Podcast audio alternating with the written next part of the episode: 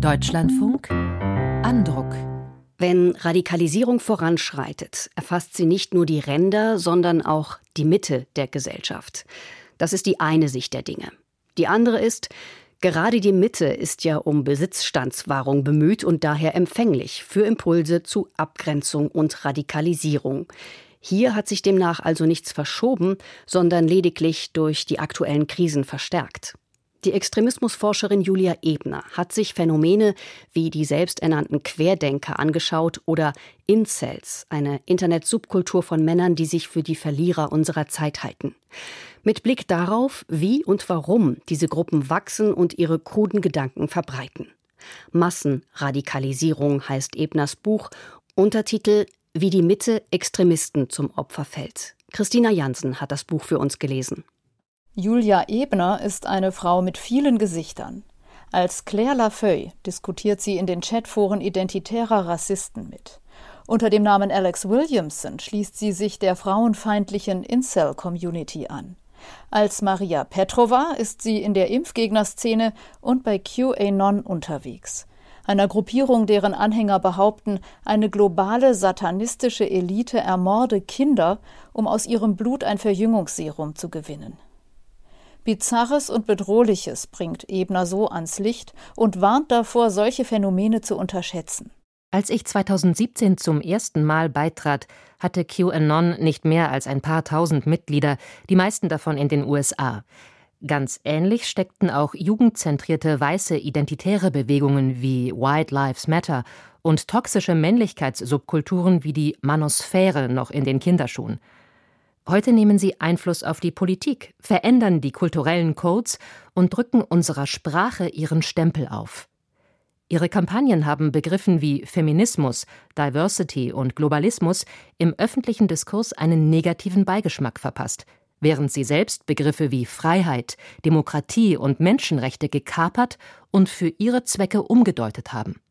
Welche Strategien Extremisten entwickelt haben, um den gesellschaftlichen Mainstream zu manipulieren, erläutert Ebner in ihrem Buch und erspart ihren Lesern dabei nichts.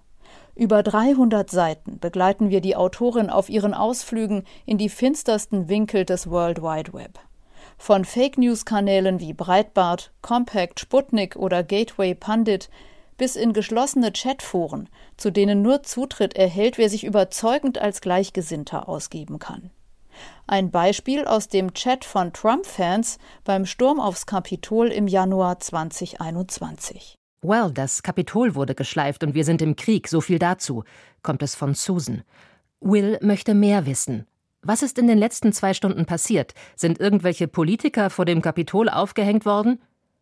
Ich dachte, die schnappen sich Pelosi im Kapitol drinnen, kommentiert Tony. Sie ist verdammt schnell gerannt, erwidert Susan. Die Grenze zwischen Gewitzel und Anstiftung zur Gewalt wird sehr dünn. Die kriegt den Strick als erste, schreibt Kevin. Und das liest sich in diesem Augenblick wirklich nicht mehr wie ein Scherz. Was derart hasserfüllte Menschen umtreibt und antreibt, erforscht Julia Ebner am Institute for Strategic Dialogue einem unabhängigen Think Tank in London. Sie berät die Vereinten Nationen, die NATO, die Weltbank und Regierungen zu Extremismus und Terrorismus. Die Corona-Pandemie habe als Brandbeschleuniger gewirkt, schreibt die Österreicherin. In Krisenzeiten seien die Menschen besonders anfällig für Desinformation. Das hätten sich radikalisierte Gruppen zunutze gemacht. Die Extremisten haben die Strategie entwickelt, globale Vernetzung und das Teilen von Informationen mit hyperlokaler Mobilisierung zu kombinieren. Im Marketing würde man das als eine glokale Strategie bezeichnen. Internationale Meme-Datenbanken werden an politische Kontexte vor Ort angepasst, aufs Regionale konzentrierte Kampagnen werden von Sympathisanten auf der ganzen Welt weiterverbreitet und gehen so viral.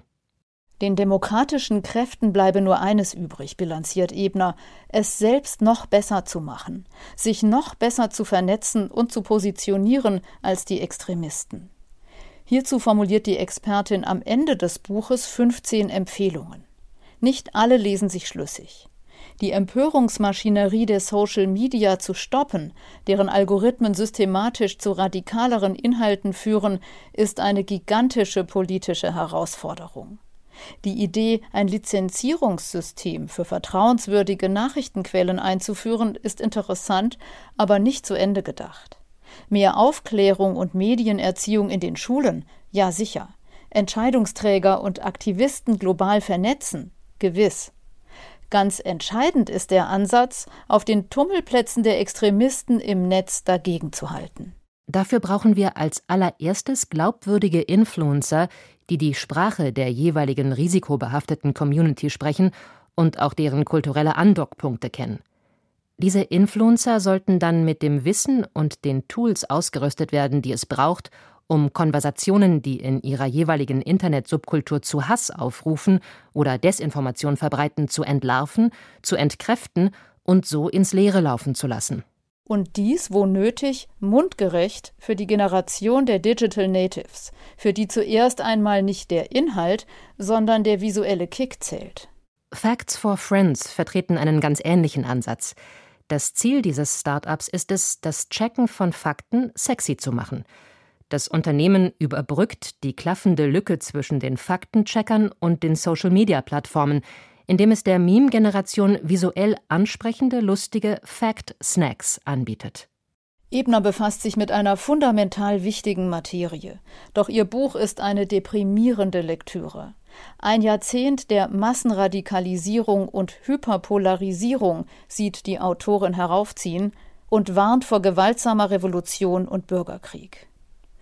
Ebner schreibt engagiert, eindrücklich und oft sehr emotional weniger Deskriptives, stattdessen mehr Konstruktives, wie etwa eine detailliertere Analyse der vorgestellten Lösungsansätze, hätte das Buch noch lesenswerter gemacht.